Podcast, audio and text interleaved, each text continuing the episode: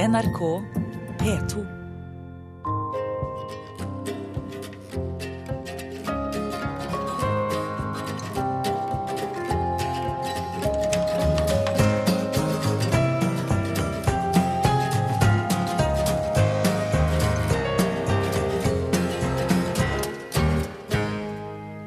Du hører Sommer i P2. Jeg heter Heidi Linde. For et par uker siden leverte jeg manus til Gyldendal på en ny bok som skal komme ut nå til høsten. Det vil bli min trettende bokutgivelse. Etter at jeg var ferdig utdanna manusforfatter på Den norske filmskolen på Lillehammer for snart elleve år siden, har jeg vært forfatter på heltid, og i tillegg til bøkene har jeg skrevet TV-serier og radioteater. Likevel, hvis jeg får spørsmål om hva jeg driver med, så svarer jeg aldri forfatter. Spørsmål om hva jeg driver med, dukker gjerne opp på en fest, eller på fotballtrening med ungene, hutrende i regnet ved sine andre foreldre, eller liggende halvnaken på en benk mens en fysioterapeut står over meg og jobber med de stive skuldrene mine. Så hva driver jeg med? Jeg mumler kanskje noe om at jeg skriver, eller driver og skriver, som om det å skrive er en kontinuerlig, ustoppelig prosess, noe som det kanskje også er.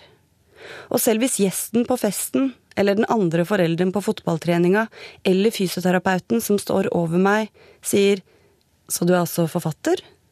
Sitter det langt inne å gi et høyt og uforbeholdent ja. Til tross for alle disse bokutgivelsene er det akkurat som ordet forfatter kjennes for stort til å ta i munnen. Hvorfor er det sånn? Skammer jeg meg over yrkesvalget mitt? Handler det om falsk beskjedenhet? Er det en unnselig, nærmest selvutslettende side av meg som kommer fram hver gang spørsmålet om hva jeg driver med, dukker opp? Eller kan årsaken til denne vegringen ligge, som så mye annet, i barndommen? La oss spole 30 år tilbake. Jeg er ti år og sitter i et klasserom på Kongsvinger sentralskole.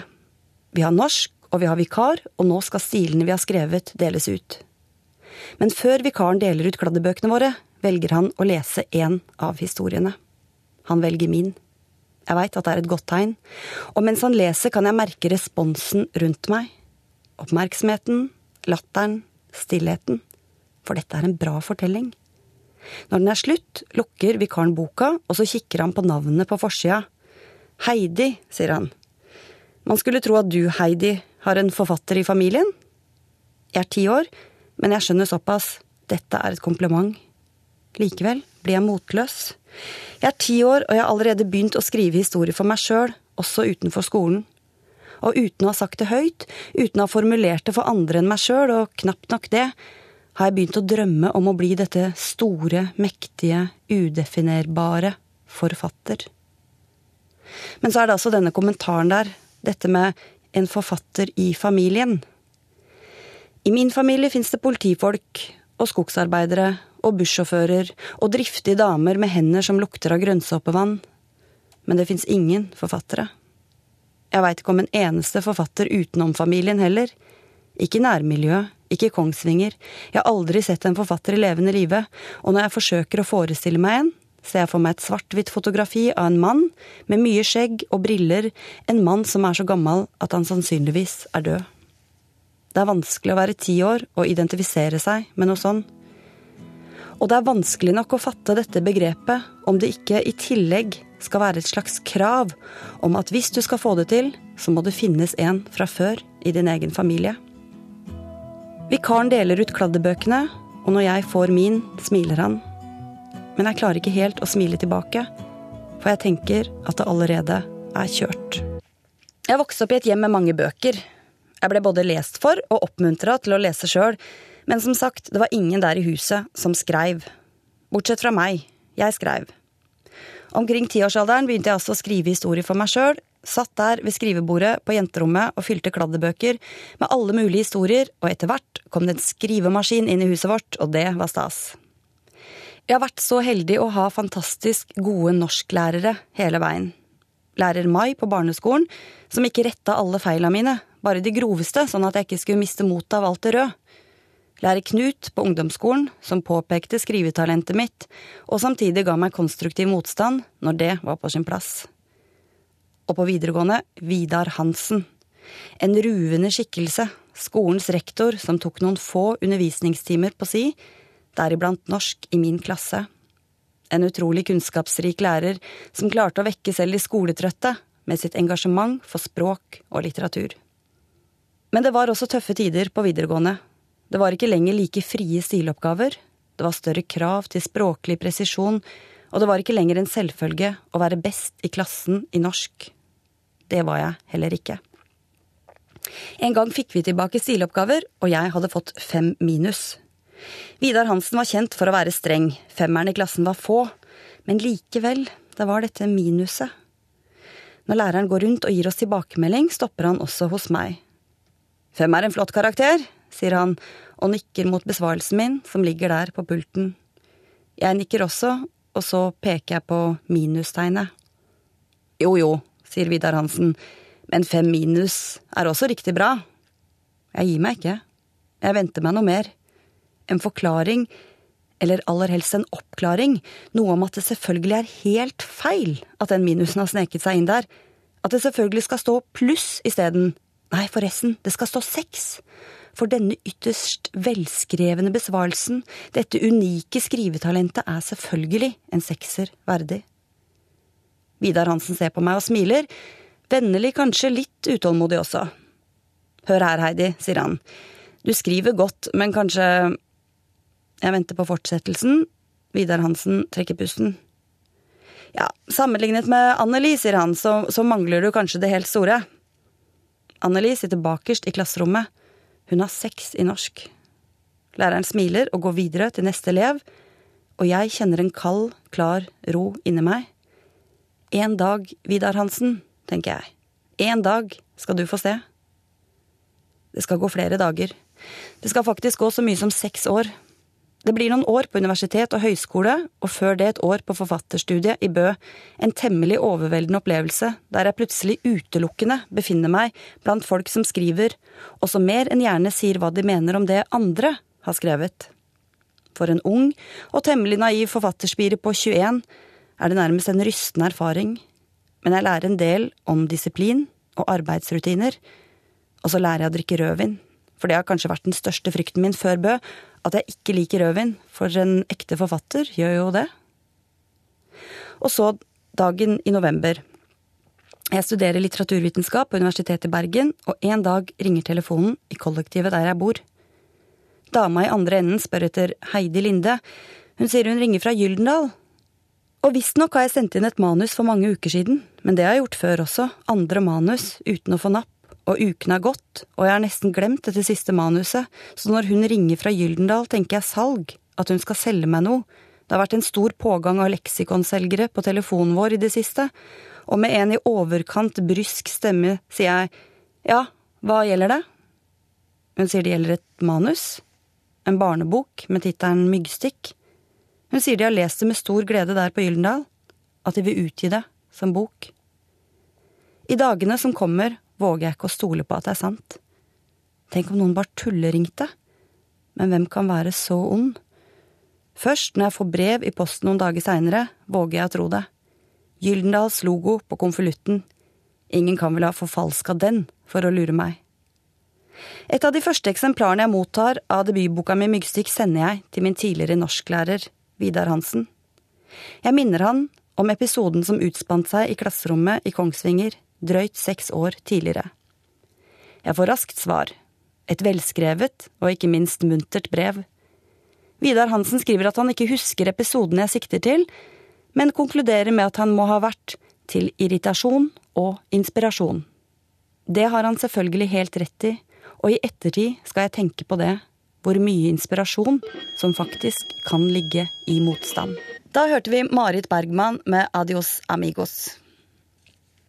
Før jul i fjor hadde Hege Duckert en morsom og treffende sak på trykk i Dagbladet, der hun hevda at en stadig mindre del av forfatterens virksomhet handler om det å skrive bøker. Kronikken tok særlig for seg signering i bokhandlene før jul, der man som forfatter risikerer å bli sittende som en delvis bortgjemt utstillingsdokke, kanskje bare avbrutt av kunder som spør hvor julepapiret er plassert. Selv har jeg, som forfatter, befunnet meg i en rekke situasjoner der det har slått meg hvor stor forskjell det kan være mellom det å skrive en bok og det som skjer etterpå. For eksempel oppringning fra journalister med spørsmål om hvem jeg tror er morderen i forbrytelsen, eller om hvem jeg ville ha sittet fast i en heis med. Eller speeddating, enten med bokhandlere eller publikum, der jeg i løpet av tre minutter skal overbevise dem om at nettopp min bok er uimotståelig. Eller det å sitte overfor Tom Jones på et talkshow og håpe at tida skal gå fort. Det siste skjedde i 2002. Jeg har skrevet min første roman under bordet, og det blir en fin debut med både god mottakelse og godt salg. Så ringer de fra NRK og spør om jeg vil delta som gjest i Først og sist. Det hadde vært innmari hyggelig, sier jeg, men jeg skal på hyttetur i helga. Tre minutter seinere ringer forlaget. Han sier ikke nei til Skavlan, sier de. Så ringer jeg tilbake til NRK og sier ja. Merkelig nok er jeg ikke så innmari nervøs. Jeg har bare så vidt vært på TV før, og ennå ikke gjort så mange intervjuer, men settingen virker overkommelig. Jeg skal delta sammen med Ingvar Ambjørnsen, og temaet skal være det å debutere. Det høres ut som en overkommelig sak, helt til NRK-dama på telefonen forteller hvem neste gjest er. Tom Jones, sier hun. Da går Ambjørnsen ut, og så setter Tom Jones seg overfor deg. Å nei, sier jeg, kan ikke heller jeg gå ut? Det kan jeg visst ikke. Før hun legger på, sier NRK-dama du må gjerne forberede noen spørsmål som du kan stille til Tom Jones. Jeg forsøker å tenke på om det er noe jeg lurer på når det kommer til Tom Jones. Jeg kommer ikke på noe. Så ringer jeg en kompis og ber om råd. Ja, jeg har et godt spørsmål til deg, flirer han. Is it true that your wife is sitting home while you are sleeping around, Mr. Jones? Jeg møter opp i resepsjonen på NRK. En grei dame tar imot meg, og en annen grei dame sminker meg fin. Jeg tenker hva som enn skjer, så må jeg ikke stille Tom Jones det spørsmålet. Det nærmer seg sending, og jeg tenker på den boka jeg har skrevet. Den virker så langt unna. En ny dame med headset vinker meg til seg og følger meg ut, og så er vi i gang. Det begynner ganske bra. Jeg får min egen kopp med vann, en kopp som jeg til og med kan ta med hjem etter sending. Ingvar Ambjørnsen er trygg og fin, og jeg sier noe om at det var veldig stas å se boka mi i bokhandelen for aller første gang. Så er det neste innslag. På høyttaleren spiller de Sex Bomb, og Tom Jones kommer opp på podiet, smilende, vinkende. Jeg tenker at han har veldig hvite tenner. Tom Jones snakker om damene som kaster truser opp på scenen når han opptrer, og litt om kona, og noe om hvordan han holder seg så godt etter alle disse årene. Han snakker løst og ledig, og temmelig mye, og jeg kjenner hvordan stresset begynner å slippe taket. Dette går veien. Nå må jo sendinga straks være over. Da snur Fredrik Skavlan seg brått mot meg. So, are you a fan? sier han og ser på meg. Tvers overfor meg glinser det hvitt i smilet til Tom Jones. No, sier jeg. Mange ler. Jeg tror de tror det er en spøk.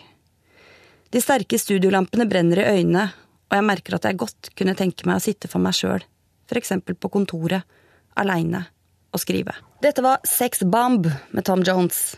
Du hører Sommer i P2. Jeg heter Heidi Linde, og jeg vokste opp på verdens kjedeligste sted. Ikke nok med at det var på Kongsvinger, en liten, uspennende by der virkelig ingenting hendte. Det var til og med åtte kilometer utafor Kongsvinger, der det nesten ikke engang fantes naboer, bare skog. Det var sånn det kjentes. Og det som i barneåra kunne virke forlokkende, sånn som god plass, tett på naturen, stillhet, skog, forvandla seg til å bli dødskjedelig når man nådde en viss alder. Da jeg i studietida så den svenske ungdomsfilmen Fucking Åmål, sa jeg til vennene mine på vei ut av kinoen. Det der var som å se Kongsvinger. Vennene mine protesterte. Nei, det var Askim, sa Line. Nei, Fyllingsdalen, sa Andreas. Kanskje er det nettopp dette som er kunst. Det å komme så tett på et sted, eller på noen mennesker, at det blir universelt og gjenkjennbart. For meg er det i hvert fall ofte det som er god litteratur. Og når det gjelder det der med å kjede seg i oppveksten og det å lengte ut, så ser jeg selvfølgelig annerledes på det i dag.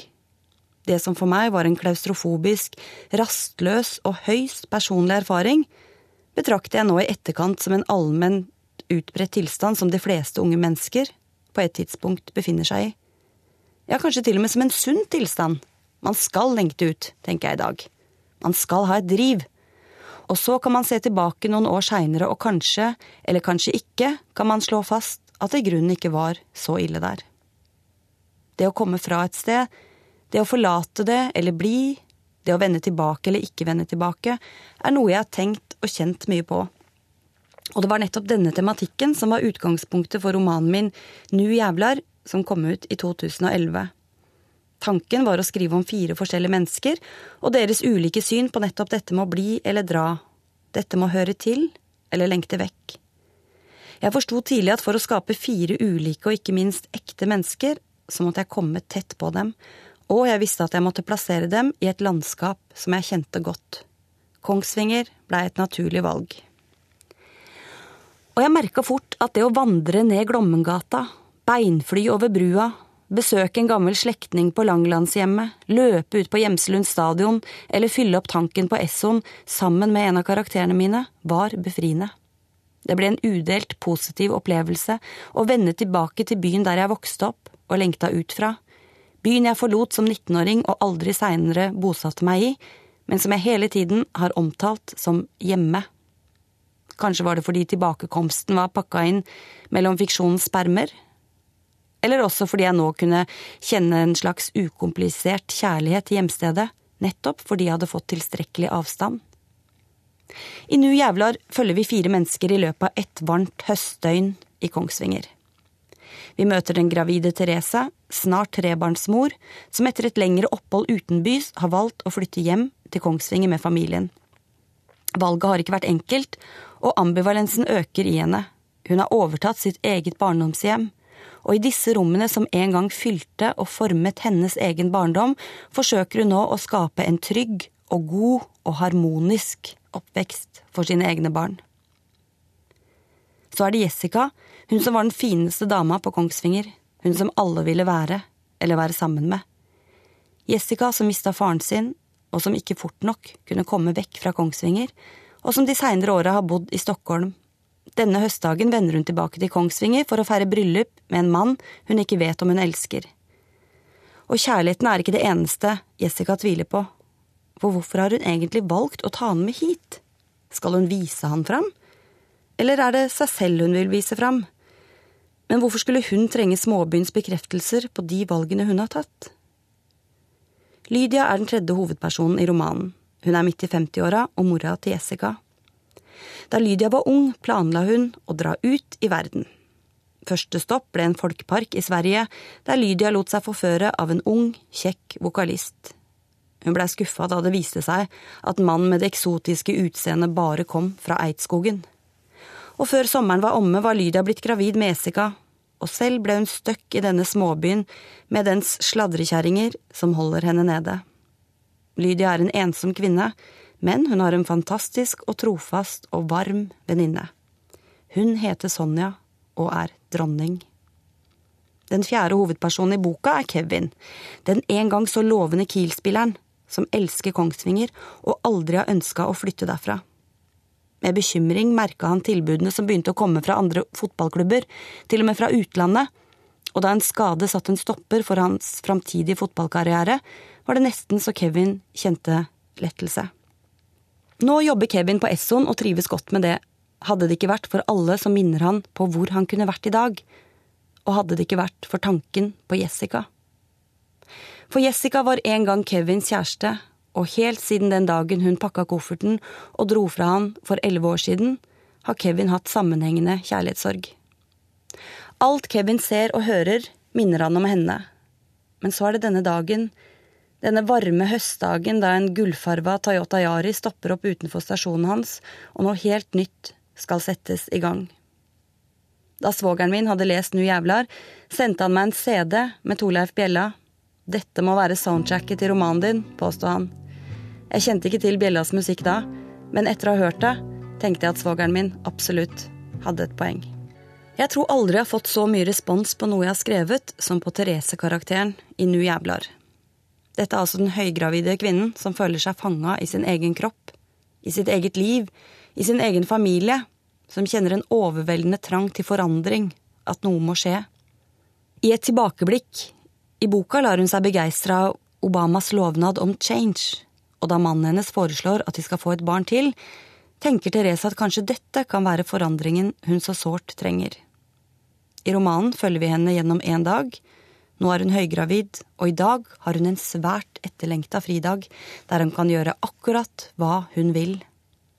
Men etter å ha sendt av gårde mann og barn, og hun bare skal nyte, klarer hun det ikke likevel. For hvordan nyte mest og best mulig? Therese klarer ikke finne roen. Når hun ser at nabodama skriver på Facebook at hun er hjemme i dag med sykt barn, blir Therese livredd for å få ubedt besøk, og hun må snike seg forbi vinduene som vender mot nabohuset og da mannen ringer og forteller at feieren kommer til å stikke innom en eller annen gang i løpet av formiddagen, er fridagen for alvor spolert. Historien om Therese er en fortelling om ikke å klare å sette grenser eller definere egne behov. Det handler om å føle seg invadert, og om det til dels klaustrofobiske familielivet. Og det er overraskende mange som har kjent seg igjen. Det er tydelig at mange, ikke bare Therese-karakteren eller meg sjøl, nettopp har kjent på en skam knytta til dette. En skam over ikke å lykkes, en skam over ikke å føle det man bør, en skam over ikke å leve opp til forventningene. For nettopp forventninger er et viktig ord her. Er det noe småbarnsmødre i Norge i dag blir møtt med, så er det forventninger. Fra helsestasjonen, fra ukeblader, fra Facebook, fra avisene, fra omgivelsene, men kanskje aller mest fra oss sjøl. Vi er mange som har satt opp noen klare idealer idet vi får barn, og vi er også mange som har erfart at vi ikke har klart å leve opp til det. Da kommer skammen. Og etter tilbakemeldingen jeg har fått på Nu jævlar, er det åpenbart at dette er noe vi ikke snakker så høyt og så mye om. For vi vil jo ikke klage. Vi skal vel også klare det her, som alle andre ser ut til å ta på fullstendig strak arm. Og hvordan kan vi sutre? vi som bor i det som stadig omtales som verdens beste land, vi som får lang omsorgspermisjon og nyter godt av en human og likestilt familiepolitikk. Da jeg i fjor skulle intervjues i bladet Mamma, så sa jeg jeg vil gjerne slå et slag for det mislykka. Og så viste jeg fram det halvrotete hjemmet mitt, litt for trangt og fritt for designmøbler, og jeg innrømma glatt at både samboeren min og meg er kjempedårlige til å lage mat, at de nå sju år gamle tvillinggutta våre som regel ikke får middag som er laget fra bunnen av. Er uh, det der en julekule? spurte fotografen og pekte mot en rød hjemmelagd sak som hang og dingla bak gardina i stua. Dette var i oktober, og jeg sa men det er jo like greit at jeg glemte å pakke det bort, for nå skal jo julepynten snart fram igjen. Igjen fikk jeg fine tilbakemeldinger. Dette var utrolig befriende, sa en leser til meg. Det gleda meg å høre og jeg kjenner meg komfortabel og fornøyd om jeg kan være en som gir de ikke-perfekte mødrene et småkvisete og morratrøtt ansikt. Vi hørte Raymond og Maria med Hur andra mennesker bor. Nettopp det mislykka, eller det tilsynelatende mislykka, har vært bakgrunnen for barnebokserien jeg har skrevet om den tolv år gamle Pym Petterson. Jeg har lest mange fine, humoristiske barnebøker med en antihelt i hovedrollen, men som regel er denne personen en gutt, og jeg hadde lyst til å skape en antiheltinne, ei jente som kunne ta plass, kunne tryne, være frivillig og ufrivillig morsom. Jeg reiser mye rundt på skoler og bibliotek og snakker med og leser for barn. Ofte spør jeg om det er noen der som føler at de sjøl eller livene deres av og til er litt mislykka. Som regel er det mange flere enn meg som rekker opp hånda og kanskje dagens unge i enda større grad enn før, og enda tidligere, må forholde seg nettopp til begrep som vellykka og mislykka. Ok, jeg kjenner meg skikkelig gammel når jeg begynner å snakke om dagens unge, men la meg likevel prøve. For jeg tenker jo at de som er barn og ungdom i dag, står overfor ganske heftige utfordringer, også når det kommer til dette med prestasjoner, forventninger og synlighet. En venn av meg sa det sånn, jeg er så glad for at det ikke fantes Idol og Big Brother da vi var ungdom. Jeg er sikker jeg hadde meldt meg på alt som fantes, og driti meg skikkelig ut. Internett begynte vi å bruke omtrent da vi begynte å studere, og selv om vi var unge og ikke alltid særlig smarte eller reflekterte, så var vi i hvert fall ikke 16 år, eller 12. Og det kan ikke være lett å være barn eller ungdom i dag og skulle iscenesette seg sjøl og få direkte bekreftelser og respons i form av likes eller ikke likes. Det kan jo være kjipt nok, det, selv om man er voksen. For det er utrolig lett, selv som voksen, å kjenne seg litt mislykka når man scroller nedover Facebook-sida si en dag i påske, for eksempel. Det er mye solskinn der ute. Mange appelsiner. trikkeskinneløyper, unger som med smil om munnen gladelig stavrer seg opp til den høyeste toppen. For ikke å snakke om 17. mai. Da jeg var innom Facebook om kvelden 17. mai i år, innså jeg hvor utrolig mange vellykka venner jeg har der inne. Åh, for noen bugnende frokostbord! Struttende pavlovar! Velstrøkne bunadskledde voksne og barn! Og siden 17. mai i år falt på fredag, før pinse, fortsatte herligheten hele helga igjennom. Her var det nydelige sommerhuset ved sjøen, solfylte fjelltopper, eller for de som hadde valgt en langhelg i utlandet, fortauskafeer i Barcelona eller kanskje Paris. I den fine norske romanen Samtale ventar av Marit Eikemo reflekterer hovedpersonen stadig over hvordan vennene hennes bruker Facebook nettopp til selvskryt, til å vise seg fram og til å få anerkjennelse. Et sted skriver hun Når jeg las folk sine ferierapporter på Facebook, var det alltid noe tvunget over ekstasene deira, som om de hadde gjort alt dette, reist land og strand bare for å kunne skrive om det i statusoppdateringene sine. Det er en interessant betraktning. Samtidig er det liten tvil om at man kan føle seg trua av all denne idyllen. Man kan føle seg underlegen og uinteressant og kjenne på at livet man selv lever, er ganske mislykka. Men man kan også velge å la være. For det er dette vi ikke må glemme, at vi faktisk har et valg. Sånn som når det kommer til fancy matpakker, eller fenomenet designmatpakker, som VG kalte det da de kontakta meg i fjor. Fenomenet designmatpakker handler altså om mødre, kanskje også noen fedre, som lager langt over gjennomsnittet lekre matpakker til barna, og som gjerne dokumenterer det med bilde på blogg eller Facebook. For det er kanskje der den virkelige belønningen ligger, ikke barnets eventuelle smil når det åpner matboksen og møter hjerteforma brødskiver, fiskepuddingbiter formet som en elg, eller stjernegulrøtter men i bekreftelsen som følger når man viser det fram på sosiale medier. VG skulle lage en sak, og ville ha blant annet min kommentar. Jeg så for meg mine egne hastig smurte brødskiver til ungene. Det var leverpostei, delt i to og klasja sammen, fulgt av noen eplebiter hvis tidsskjema holdt. Og jeg tenkte, blir jeg provosert? Kjenner jeg en mindreverdighetsfølelse nå? Bidrar designmatpakkene til å presse kvinnene tilbake til kjøkkenbenken? spurte VG. Da slo det meg. Man har et valg. Jeg kan velge å føle meg krenka eller mislykka, eller føle at jeg presses tilbake til kjøkkenbenken. Men jeg kan også tenke, har man lyst og overskudd, så lag for guds skyld de lekreste matpakker. Og hvis ikke som meg, som verken orker eller mestrer eller har mulighet og tid, ja, så er det også helt ok.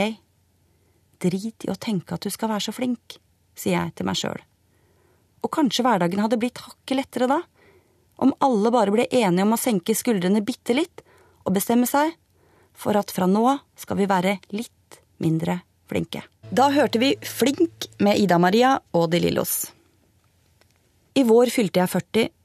15 år har gått siden min aller første bokutgivelse og 30 år har gått siden jeg satt i det klasserommet på Kongsvinger og dagdrømte.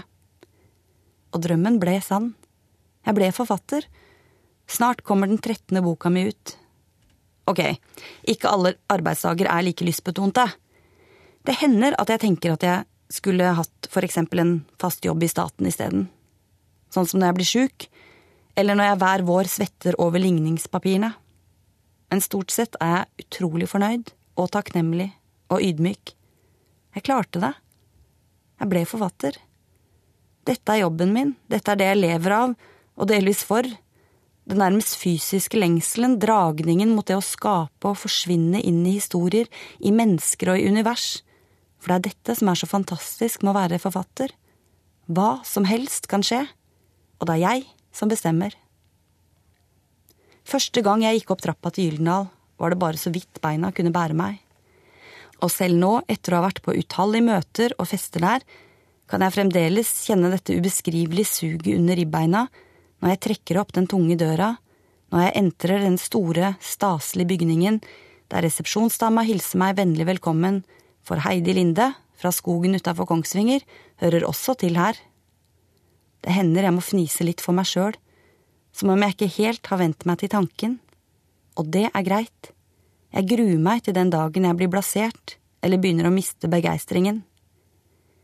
Da jeg leste på kafé Sting i Stavanger for noen år siden, snakket jeg med de andre forfatterne som deltok på arrangementet, og jeg skrøyt av hotellrommet som jeg hadde fått tildelt.